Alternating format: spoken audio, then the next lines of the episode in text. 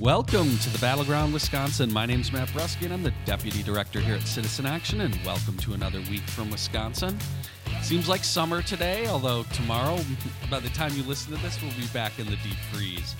We have our full panel, which means Rebecca Lynch is with us. Rebecca is with the Wisconsin Working Families Party. Rebecca, welcome back. Thanks. Happy to be here, Matt. Hope you had a good vacation. I think uh, we all need to recharge our batteries, especially in this state. Um, so I hope you had a good time away. We missed you, Thank you. I did. I did. and and of course our listeners missed you. I actually heard somebody complain you weren't you were gone. So we we're glad to have your voice back. And as always, Robert Kraig, executive director here at Citizen Action. Robert, welcome. Good day, everyone. So, we are going to start talking a little policy, and then we're going to spend actually an unusual amount of time for us talking about electoral politics, and and uh, both at the state level, governor's race. Uh, we got some elections coming next week, uh, but also what's happening federally. But before we get into that, we have to talk about the Trump administration uh, opening the door to essentially let states impose Medicaid work requirements. And there's a number of states that are lined up, and we're sitting in one that that would love to take advantage of this new opening. Um, Robert, obviously, you are you know have been tracking this, and certainly this is not a huge surprise, but it is a big shift uh, since the founding of Medicaid. The idea that it was somehow a welfare program, which is being talked about by Trump and company, um, and that it's uh, like food stamps or something else, that somehow work would be directly tied to it. This is very new. I would argue outrageous, uh, but explain, you know, what this actually allows and, and how this all fits in politically, really, with what uh, what we're actually going to start to see, even with the agenda of the of Congress. Well, I mean, it is horrendous, but we need to understand where it comes from and why it has legs and resonance and why it has electoral impact. Uh, it's like photo ID in a way, in the sense that people assume, well, gee, it seems reasonable to be able to have this photo ID. I needed to go on an airplane or to, to do anything else, so why, why would I, that unreasonable? And so it puts us in a position of explaining to middle class people who don't get what it's like to be a very low income person who does not have an ID, right? So in this case, it seems reasonable. We're paying for your health care. You're paying, and he's already applied this to, to food assistance, for example, and, and other things, uh, workers' comp, uh, that you should be asked to work. And it plays into this right wing stereotype, which they continue to repeat over and over again, that there's this large body of people who could be working and just aren't and are just on the side, on the dole, getting these incredible benefits where you can live this wonderful life, apparently, in the United States uh, on welfare and on Medicaid and, and with food assistance. Let, let me step in one fact Yeah. 60% of the folks are already working that are able bodied, right? And of them, of the ones that aren't 60%, 33% of who remain are disabled, 30% are caring for kids, and 15% are in school. So that's 80% right there. But, anyways, just to get to your point about Now they're going to say are. they're excluded because they use this really sleazy word "able-bodied," which suggests that the, these are healthy, you know, people who could go pick up a shovel and do something and, and aren't right. So they're going to say that they're excluding people with disabilities. Of course, it's a question of whether it's actually been diagnosed and you're actually officially disabled, or whether you're unable to work. But it's right. The term, Robert, they have is, I think, frail. Like, that's the Yeah, only thing and if, if, you're, you're, like and if you're frail. if What- you're seriously mentally ill, you're able-bodied, right? But you still might be able to hold down a job. Plus, there are not enough jobs. Plus, they don't pay anything. Plus, they're not where a lot of people live, right? And in fact, we're gonna get to it later. But the Walker administration is saying that we don't have enough people here uh, for Foxconn. They're spending a lot of money to try to draw, I would say, mostly white millennials from Chicago up here. And so clearly, Walker doesn't think that his policies are going to create a whole big new workforce because he says that we have this insolvable workforce shortage unless we have in migration of people, of Bears and Cubs fans. And so, I mean, here, eh, here's the thing, right? The, it, it makes sense to average people, so we can't just say bad, bad, awful, awful. We have to think about where this is coming from. We have to start winning the economic debate more to, to make it very clear that people don't have opportunity right? And this is not their fault. And also make it clear, which I think people are there, but we need to repeat this over and over again, that healthcare is so expensive in this country that middle class and upper middle class people can't afford it on their own. And now we're saying that if you're very low income and you can't afford it, you did something wrong. You're some able bodied person who's refusing to work. Um, so I have a question uh, for both of you. Uh, how does this play out in Wisconsin, and what can people do to have some kind of voice in the debate? Well, there's a waiver. Walker's already put on, in a waiver uh, to allow him to do this in Badger Care. So this is simply a signal that uh, the head of Medicaid and, and, Medicare and Medicaid services for the federal government for Trump, who's out of Indiana, who's a Pence person, um, and who's just you know far right, like Leah Vukmir right on healthcare issues, is going to allow these sorts of things. So there was a big comment period where there was a lot of controversy because almost all the comments, and half of them were generated uh, by through our organizing networks at Citizen Action. But AP did a series of stories where they tried to they tried to like hide that. They tried to hide how many who the people were, how many me- medical professionals had come out against it, etc. There were five people in for, in favor of it in terms of the comments, including Lieutenant Governor Kleefisch. And so we, it, it, looks like they're going to approve it and that they've gone through the process. And so it's more a matter, I think it has to be electoralized now because they have the power with the Trump administration. This was never legal till now. And even the Bush administration thought it was illegal to do this. So there may well be lawsuits, just to be clear, but at this okay. point, that's not something that people can get active in. So we need to figure out how to make this election issue. People need to understand this is forget all the various subterfuges. This is part of part and parcel of Paul Ryan's attempt, and Scott Walker's with him, to go after entitlement. So this is about literally kicking people off the programs and leaving them uninsured. They, they have no interest in actually doing what's necessary to help these people get good jobs to support their families with. Not at all. They just want to blame them for for needing to rely upon Badger Care to get health care, where of course our values is that everyone should have health care no matter what, and it should be a right in this country. So, and I do recommend uh, uh, an article that will be on our website by Amy Goldstein, who's a very good uh, healthcare reporter, Washington Post, about all this. And she did the book on Janesville and what happened to Janesville. So I know her, and she's been in Milwaukee and done book talks. But she's an excellent reporter. Uh, I want to like even be clearer about Rebecca's question, which is crucial. What should people do? Um, I think, you, uh, as we've talked about, the Badger Care public option bill which uh, you know was developed by uh, Eric Genrich and by uh, Senator LaTonya Johnson, and came out of our uh, was, uh, Citizen Action's Northeast Wisconsin Organizing Cooperative, which a huge number of the Democratic candidates for governor are already running on and making major platform issue, and it's in their literature, et cetera, et cetera.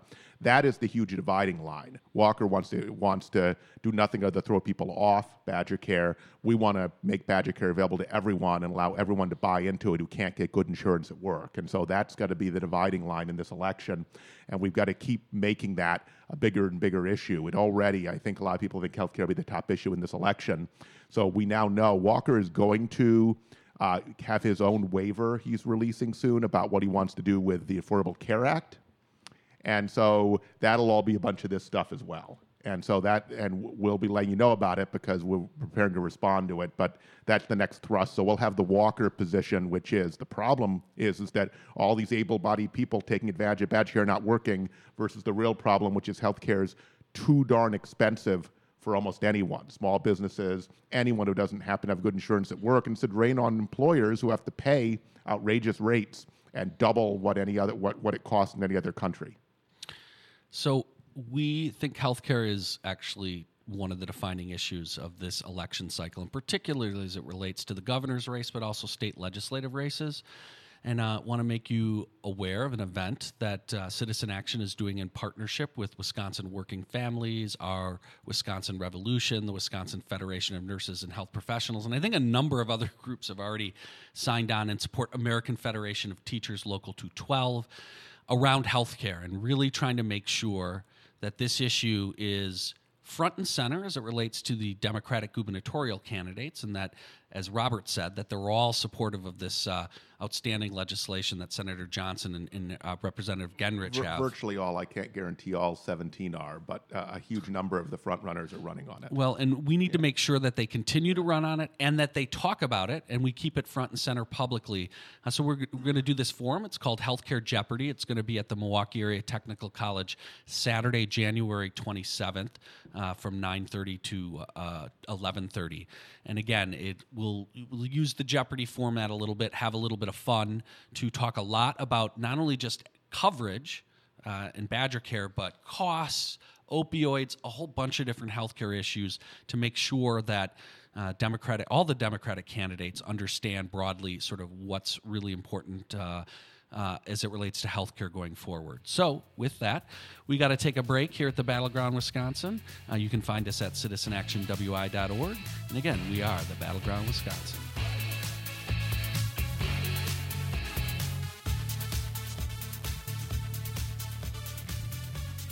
Welcome back to the Battleground, Wisconsin. Again, we're Citizen Action. You can find us at citizenactionwi.org. So we're going to spend some time talking about politics here and elections specifically. And uh, before we dive into the state, and we do want to talk about the state, um, nationally, things are not going well for Republicans. This was not a, a good week for them. They now have, with the announced uh, retirement of Darrell Issa. Oh, what a, what a loss to the Well, to the country. He was a very poor man who was just struggling to make it by in America. He's taken um, a big hit to help us all. Yes. But he is now the 31st Republican to announce that they are not going to run for reelection, which is is a record and for any of certainly our lifetimes. Um, and there's obviously going to be more.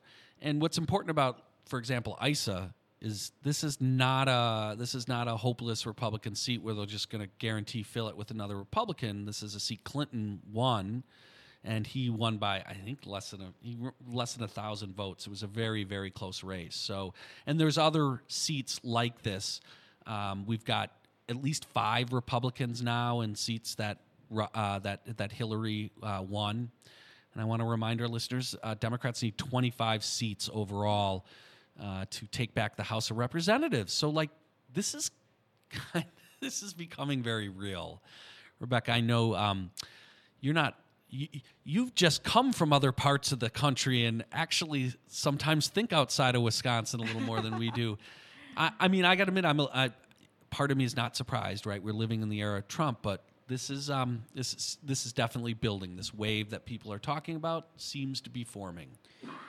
I, I think that's true, and obviously a huge part of that um, is thanks to the resistance and opposition to Trump. But I, I think another component here is that it is not possible to represent both capital and your constituents. And this like multi-decade, um, you know, agenda on the right to dismantle Medicaid and Medicare, um, to you know, tax reform, to give you know all of um, this money to private corporations, uh, the infrastructure plan, which is essentially auctioning off our tolls to the highest bidder, so they can our, our, our highways to the highest bidder, so they can toll us. You know all of these policies that um, you know Paul Ryan says he's been dreaming about since he was doing keggers, right? They've they've since then um, put in this multi-decade. Um, program to achieve them, and and they are on the cusp of achieving them, um, and that is bad news um, for everyone who cares about democracy in our country. Um, but it also is bad news for them politically because once you achieve that, there's really no way you can stay in office. I mean, you can pull the wool over people's eyes for so long, but once you start taking away their health care and you're, you know, handcuffing disabled activists in the Capitol, um, it's going to be very hard to hold your seat. Putting semi-frail people back to work, work just to get health care, Robert. Well, the modern right wing movement, as it's grown up since the 50s and 60s, since Brown v. Board, which is its genesis, right? The horrible, repulsive decision that said that everyone has a right to an equal education, right? And that plus equal is unconstitutional, has been a destructive anti movement, anti things, anti great uh, society, anti New Deal, anti quote unquote entitlements, i.e., Social Security and Medicare and, uh, and Medicaid. And so now they have a little, real problem with governing because they don't actually believe in it. They actually want to deconstruct the power of democracy to check the power of, uh, of, of massive economic interests, basically. And so it really is billionaires versus we the people. Mm-hmm. Okay. And so they have real problems when, because they use modern PR and advertising, lie about the implications. We're going to reduce poverty. We're going to make healthcare cheaper and more affordable and give you more choice when it's actually a bait and switch. And so this was really hard for them because they're split between kind of the pragmatists that know they're kind of lying and are going to go and actually not do uh, a lot of what they're promising versus the true believers they've created who actually want to do this stuff. And so they're torn to pieces, and then they're torn to pieces because of the massive economic interests that have funded their campaigns that are trying to get their piece of the pig, so to speak. Mm-hmm. And so it becomes this nightmare where I'm sure it was extremely unpleasant. It's extremely unpleasant for Paul Ryan trying to actually do this stuff, and he believes a lot of this stuff. He actually believes we, we just can't afford Social Security and Medicare anymore, but we're going to increase defense spending 25%. Really? And we're going to have this massive unaccountable tax cut to give corporations more money when they have uh, record levels of cash reserves they're not spending on job creation because there's no profit in it. And so, you know, this is the pro- this is like what do you say the the, the governing and its discontents. I'll call this.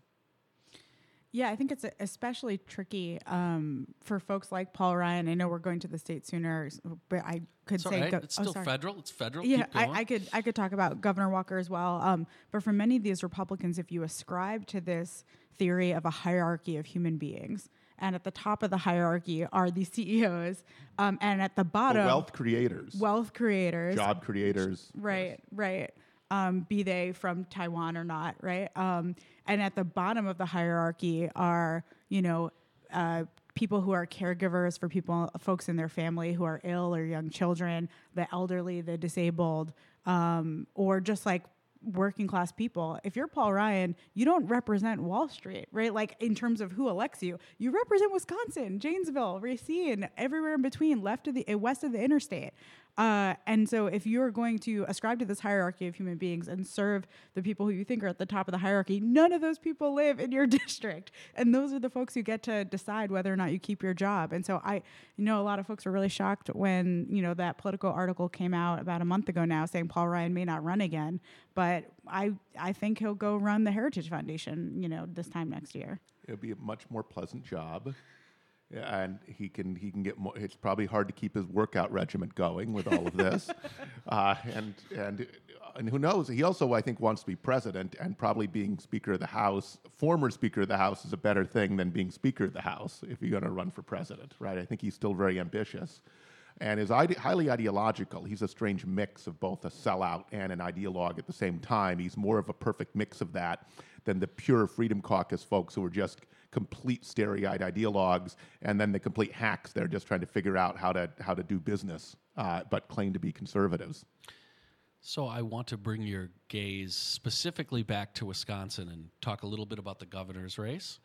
Uh, this week, Paul Soglin announced, mayor of Madison, um, announced obviously running for governor, and it got an immediate, a very swift and immediate response from Republicans and Walker in particular, uh, attacking him, talking about ties to Fidel Castro, talking about how terrible Madison is, the crime. It's just, it's terrible, just awful.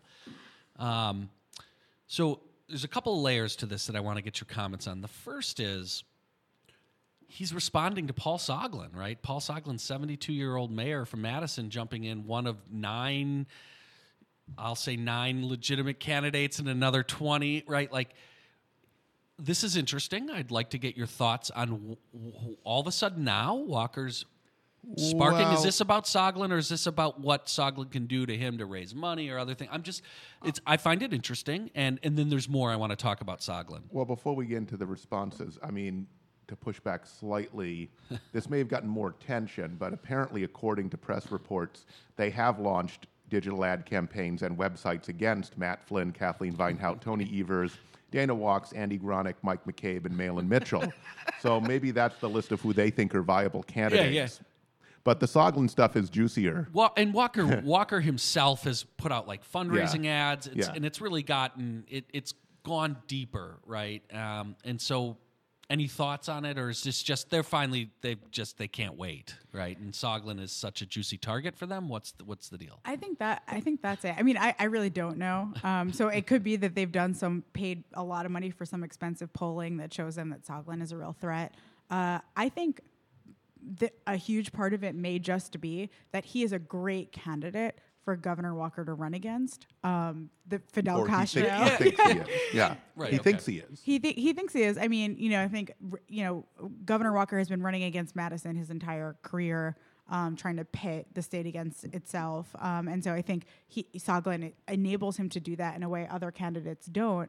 Um, and I think you know, look at example um, at another Madison candidate, Kelda Roys. I think it's harder, especially in this moment, to attack a woman the way that he can attack Soglin. So it may just be that he's a perfect uh, vehicle for Governor Walker to continue his race against Madison. Raise a little money, maybe. Yeah. Well, I'll, I'll, I'll, I don't want to break it to the audience, uh, but Governor Walker is a political hack. I mean, this is all he does. Is and it's the old playbook, right? He was brought up on the playbook that you run against Madison. Yeah. And the playbook's on the Democratic side. That there's always this push. Let's get someone not from Madison, and then not from Milwaukee too, but even especially Madison. And so it plays into that, and they've won election after election. They think on that basis. And then, of course, you have Soglin being a, an, a, an anti-war activist as a student in the '60s and being long time, different terms, mayor of, of uh, mayor, connection to Fidel Castro, right? Uh, they can call him a socialist and extreme, et cetera. Allegedly called referred to Pig America in the late '60s, though they're saying that, so I don't have that verified. Uh, but here's the thing, right? if you had asked the most of the Republican field uh, a couple years before the, the 2016 presidential race, they would have been salivating over against Bernie Sanders because he has Fidel Castro connections too and is a pro- self proclaimed socialist. Uh, but by the end of the election, I think there's a pretty strong consensus that Bernie would have been a much more formidable general election candidate than Hillary for them. And so that's the thing. And in a way, is he actually making Soglin more of a candidate? The other thing that people should be aware is, is that the, I understand this is like classic right wing messaging, like right wing talk show, right? But Soglin himself is not some fire breathing radical. He's basically a make government work policy wonk kind of guy, really, despite his 60s uh, origins. Well, we got to get out of here because I'm going to pick up on that a little bit. Actually, uh, again, we're the battleground Wisconsin, and we are Citizen Action Wisconsin.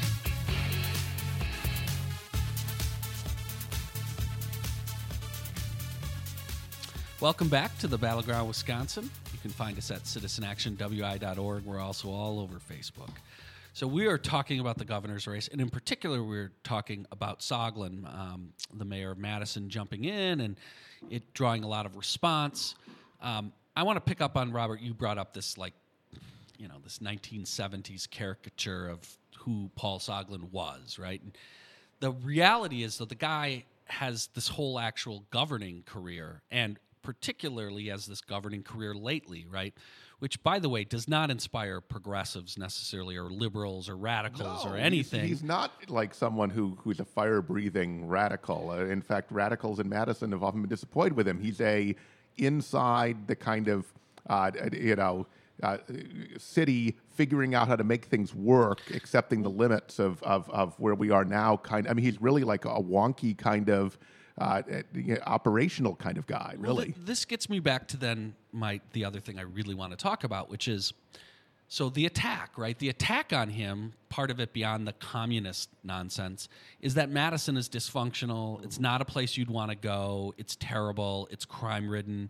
It's really ridiculous, right? I mean, it's goes against everything. Even the people who like hate Madison that live outside of Madison, they don't think Madison is a hellhole. They actually resent it as some sort of elitist liberal place where a lot of successful people resent them, right? Not like that it's a dump. Um, and by the way, this goes to those ads we were talking about that WEDC is running that we know Walker's all behind that are telling Chicago millennials they should move to Madison and to Milwaukee, right? Because they're wonderful places with short commute times and wonderful quality of life. So, like, really, Footage of young people drinking beer and wine on Madison rooftop and kayaking on Lake Monona. So yeah, so what is it? Sounds and, and and that's maybe what he's worried about, right? So this isn't necessarily about Soglin, it's about his economy broadly speaking throughout the state stinks relative to like what it ought to be and how it compares to other other other uh, surrounding states. Madison is is kind of a rare exemption, uh, uh, exception, right? And I don't want to say it hasn't had problems related to the economy, but please, it is at one. Of, it is an extraordinarily high functioning economy. Dispar- Rel- disparities are bad. The racial disparities, something to talk about there, but not the lack of prosperity. But Walker can't like Walker can't run on that because he's not. That's not his agenda. Right, right. That that's something that Soglin will have to answer to in his primary, right? But as a general candidate, and a, and it's about the economy, folks, right? Still is, always will be. Healthcare is a part of that. Soglin and Madison may have something that on that to speak that he could be afraid of. I just want to throw that out there. And then the other uh, layer of all this is this ad. We got to spend some time talking about this ad, and I will want to go back to politics, but this ad that targets supposedly millennials. It, if you see the ad, and I watched it, it's targeting young white Chicago millennials who ride light rail. What the hell? What's up with that? And then pitching them that their commute times are going to be shorter in Wisconsin. Uh, yeah, after you buy the $20,000 car, which you don't need to get around with the light rail system that you're advertising on here about how great Wisconsin is. You got nothing that you're even, you can't even make these ads in Wisconsin because you don't have the system that I'm riding to work on. Like it's a, it's a really, it's a weird thing when you think about it. And a lot of those millennials don't, and Rebecca, you brought this up, don't want to get a car, don't Nope. want to commute every day like you have to in Wisconsin. Who wants to have to shovel out a car in the middle of winter if you don't have to? Not me. Robert, you take Right, you take a bike to work almost every Well- day. You do everything you can to not have to ride a car, right? Now, Well, I mean, and I was joking before we had the actual coasters that WEDC is paying for, that they're trying to empty out the bars in Lincoln Park. And, you know, Milwaukee Avenue, North Milwaukee Avenue in Chicago is like uh, Brady Street times 100. It's like eight miles of Brady Street, okay? And so this is where the coasters are going to be and everything. And when I've had meetings in Lincoln Park or on, or, or on Milwaukee Avenue, uh, like in These Times Magazine, which I have to go to sometimes is in on Milwaukee Avenue, not only the, are the L trains just full of young professionals, right? The buses are. I took a bus from downtown Chicago to Lincoln Park, and it was all young professionals on a bus. So that's the lifestyle there, right? And then there, then hordes of them along the lake playing volleyball and softball and all of that, and they're supposed to come and right. They're, they're, well, first of all, it's going to be attracted to come, right? Like there's opportunity. And second, that turning down uh, high speed train, turning down uh, the commuter train coming from Chicago, strangling mass transit and building more roads is going to be appealing to this set. yeah. I actually like I'm not I, I'm of two minds. One is that it's not a sincere attempt to get people to move to Wisconsin. Come Good, good, on. good, good point, I think. Right. And so they, you know, he, they know politically they can't get away with, you know, advertising our jobs to Chicagoans like outright, but that's what they're doing without doing it. Or the second thing is that they are trying to get folks to move to Madison so that they can boost their numbers of Wisconsinites who are getting these jobs. But either way, um, it's completely ridiculous. And like the money would be better spent making sure that people from like the city of Racine or the city of Milwaukee or any rural area in in left west of the interstate can get to this new Who facility. apparently are able to work and not working in large numbers. Go back to the earlier segment on making people work for Badger Care, right? So why isn't that our solution to the alleged workforce crisis? Well, that's why I thought this whole strand was wonderful, right? like, because it ties a number of topics. So we get back to one of our favorite topics this unbelievably awful economic development. It's not even a policy, right? Whatever we're doing, right? This Give, poaching, give away this to- weird yeah. poaching. It like there's no strategy here, and so yes, stuff that leads to corporate subsidies This and is- tax breaks. That's the strategy. Whatever the rationale is, that's what the end result is. So I I found this little seven billion dollar or seven million dollar TV ad fascinating. The way it all tied together with the Soglin, and so that brings us back now that we're done with that little detour. I want to go back to talking about the governor's race a little bit, right? No, no, that's right. So now that we're full back circle here to the governor's race, and, and again, Soglin jumping in, would like to spend a little bit of time actually talking about these candidates and get get your thoughts.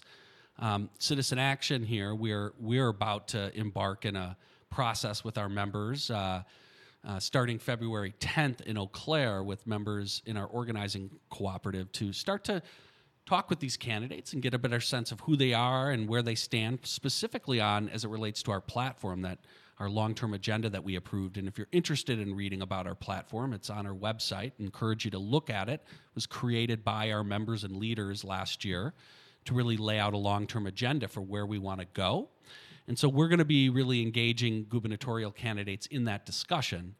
But before all that kicks off, you know, I want to kick it back to you all. I say there's nine candidates that are, I don't want to say real candidates, but that you could actually name. And then, then there's a whole bunch that you can't name.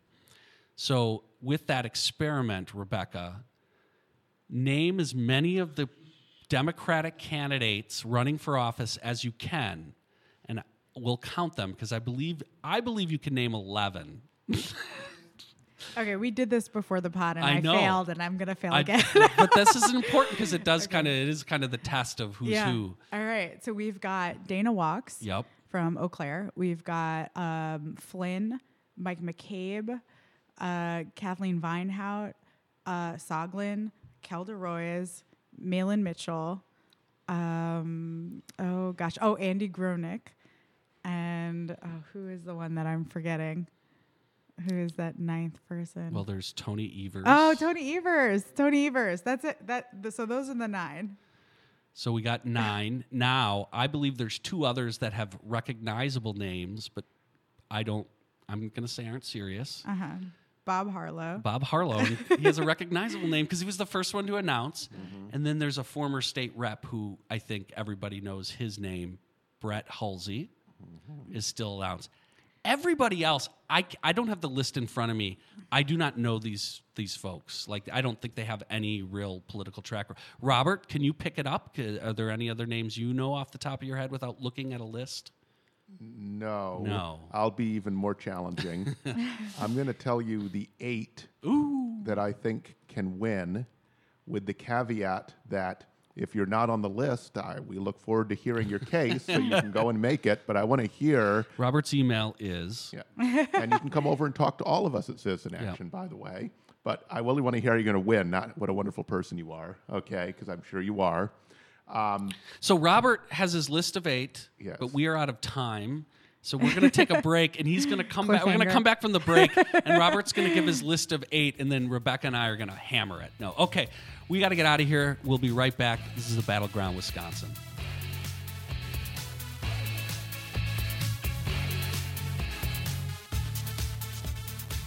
Welcome back to the Battleground Wisconsin. We are Citizen Action, and you can find us at on Facebook, Twitter, or citizenactionwi.org. We're talking about the governor's race. Rebecca had successfully named all of the nameable candidates, and now Robert is going to give us his list of the eight that he thinks can win. And if you're not on that list, he would like you to reach out so we can have you tell us why you can win. But Who is anyways, Robert, voting off the island? yeah, Let's who are the that. eight? who are the who are the nine gets booted Yeah. that I counted? I say Gronik. No, I'm just sorry. Paul Soglin, Yep. Matt Flynn, Kathleen Vinehout, Tony Evers, Dana Wachs, Mike McCabe, Mahlon Mitchell, Kelda Roys. So you dropped Gronik. I he can come make his case. I don't get it. I, I look. He's a very wealthy guy who's That's, clearly that's the only thing I, I, that- that I know that would make him viable. Right, I want to hear what the message is that would actually excite people and get through a primary like this and actually give Walker trouble. And, and I think that's right. I think most people just say he's got the resources to get that message out, so he's Whatever in, it but might be. Whatever it might be, and that's the state of where we're at, right? Um, but look, there's a lot of candidates that does. I think it means there's blood in the water, right? It means Walker's vulnerable, even if most national people who track this stuff still right walker's heavily favored. We know what he's got what's going to come up against but you don't get this kind of field if if people don't think there's an opportunity Walker's never been more vulnerable. Uh, and part of that certainly has to do with his policies, which I'll circle back to in a moment. But he's never had to run a race under these conditions. I, I think he's incredibly vulnerable. And on his policies, I'll say, you know, when I first started recording with the pod was right around the time that Foxconn was announced. And I thought for sure it was political genius on the Republicans' part. And that was it. The race was over. Walker had won. And actually, it might be his undoing. I mean, it is so wildly unpopular throughout the state. Um, and we know that because we read about it, we hear about it, but also every single Democratic candidate is running against it by and large, maybe except Gronik, I'm not sure. Um, most of the candidates, I'll say. And I have to imagine at least some of them have polled on this. So it must really be like striking gold to go after Foxconn if everyone is talking about it. Well, it's you know, it's great to say, "Oh, I'm pro business and prosperity, and I'm going to be against all the bad things in our state." Now you're the two-term governor, and you're way behind in your job pledges, and your big deal is a huge, the biggest corporate tax giveaway in, in Wisconsin history for far fewer jobs than you could create with the same money, right? And only for one part of the state. Um, and even then, uh, then having to run ads to try to attack Chicago millennials to take the jobs, apparently, and to move here, apparently. Uh, no one thinks that we're at full employment, really. I mean, unemployment rate is not a reflection. It's it, that it indicate you know there are a lot of people who've given up because they have no access to good jobs, period, and they're not around where they live. And there, there are just so many things that um, I certainly don't have to tell you guys because Citizen Action is been beating the drum on all of this for a while, but you know, healthcare premiums all over the state, in Green Bay, in the western part of the state, through the roof. Uh, the economy is not in a good shape. People don't feel like their lives are getting better. People are leaving Wisconsin. Young people are leaving all the time. Uh, and you know, between Foxconn, we have and uh, other economic uh, development boondoggles, um, all of that has been bad for Wisconsin, bad for Walker. And it's interesting to me that he made this error which I didn't realize was quite an error, considering he won running against the train. And to me, I see this as a very similar thing, right? Um, and folks around the state are angry about it. It is sort of like, yes, fitting, because the train would certainly make his little advertising campaign more effective. Oh, I'm glad uh, you brought that to, up. Uh, to Thank be, you. To be Thank you. clear about that. There's also the fact that nationally in Wisconsin, there's all these economists on television wring their hands about why wages aren't going up if we're near full employment. And it's like, well, let's see. There aren't unions to bargain. We've created a global economy where you can just like find the cheapest workers anywhere, right? That are that's set up rigged for corporations against all workers across the world, right? Walker's policies are all about lowering wages, and then I don't know why wages haven't gone up. Go back, read the books, economists. You'll figure it out.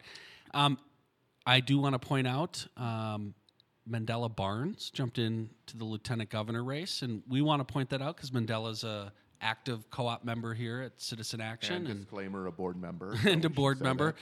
So we're we're obviously really happy that uh, Mandela's choosing to run, and you know this gets to some of what you were talking about, this broader environment, and Mandela was talking about why he's running, and he's just like, look, people who work full time should not live in poverty.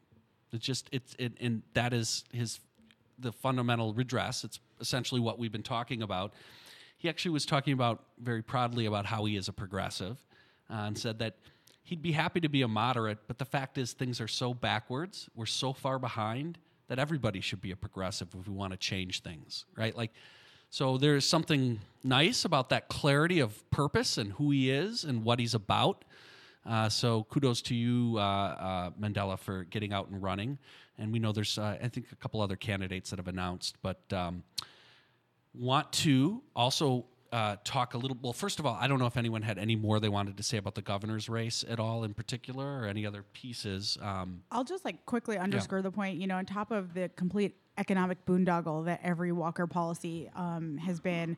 The opioid crisis is ravaging the state. Lincoln Hills, I mean, his complete and utter inability to do anything about the uh, incarceration system that he oversees, uh, just like on and on and on. Just like the state is it, the things that he is in charge of have been so um, have been such boondoggles. I guess I'll say again. It's just really remarkable, and I, I just wonder how once we have a candidate who emerges, you know, after the primary or before as like the front runner, how he's going to stand up against that in debates and and on the air. It's also not just about policy. It's about you know image and public perception as well. And he hasn't had been a ballot again since his humiliation in the presidential race, where literally, I mean, once Trump raised a finger against him, he melted, right?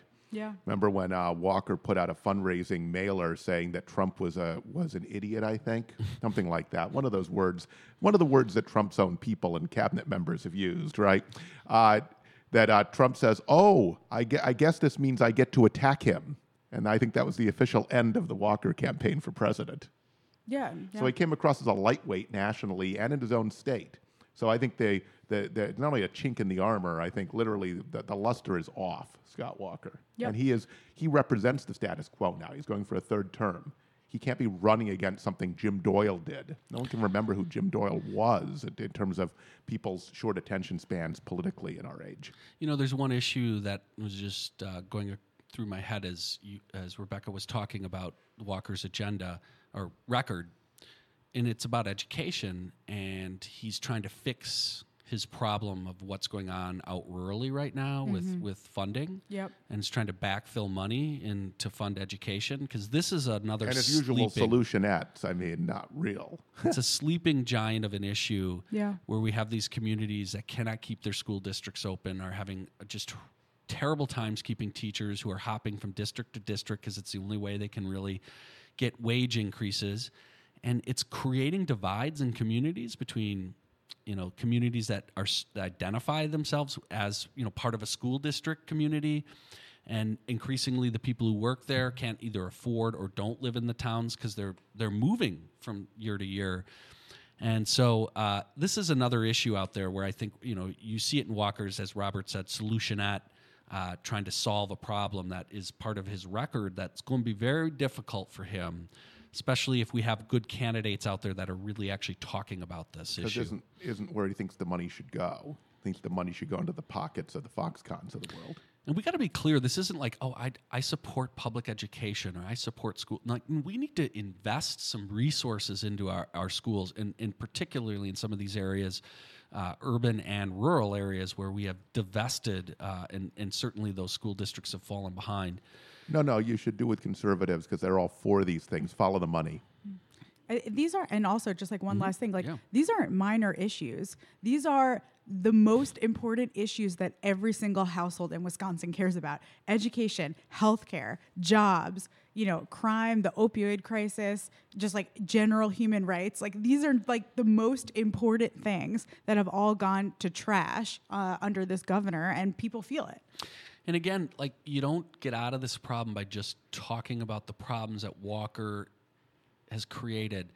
Our candidates, these these Democratic candidates, have got to articulate a vision that's going to solve these problems. That's going to start to address them because, well, first of all, we need that vision. And Walker is one of the best dividers. And if this is not, if this is about division, he will win again. There has to be some unifying, clear understandable agenda that is different and not just like a critique of Walker and a little less or I'll stop the bleeding. That will not win against a divider as successful as, as You Walker. can't run rurally on, oh, Walker's been bad. You have to say, here's what Yeah. we would do to revitalize your community That's that he's not doing. Yes. And so we might have to have an, an actual rural agenda in the Democratic Party as opposed to a few little policy talking points that, that mean very little to most people. So we actually need to take a break. So we are going to we're done what? We're done? Oh, sorry. Okay, good. Then I got a quick. I, I first I thought I had one more. Sorry. Let, uh, let me wrap this up then with the SD10. So before we get out of here, we want to remind our listeners: uh, Senate District 10, very important election on Tuesday. Get out and short uh, support Patty Schachtner, and and by the way, if you're listening, you can get on your computer and your phone right now as soon as you're done listening to this go to the link on our website. We have it set up so you can go online and make calls to targeted voters voters we need to get out in senate district 10 and we're going to be talking to them about badger care and public option and why patty is uh, so importantly good and why we need to get her elected. But anyways make sure you get out and vote if you live in that district and we are the Battleground Wisconsin. We hope you join us again next week. want to thank our producer, Brian Yildridge, who makes this happen every week. We'll see you next week here at the Battleground Wisconsin.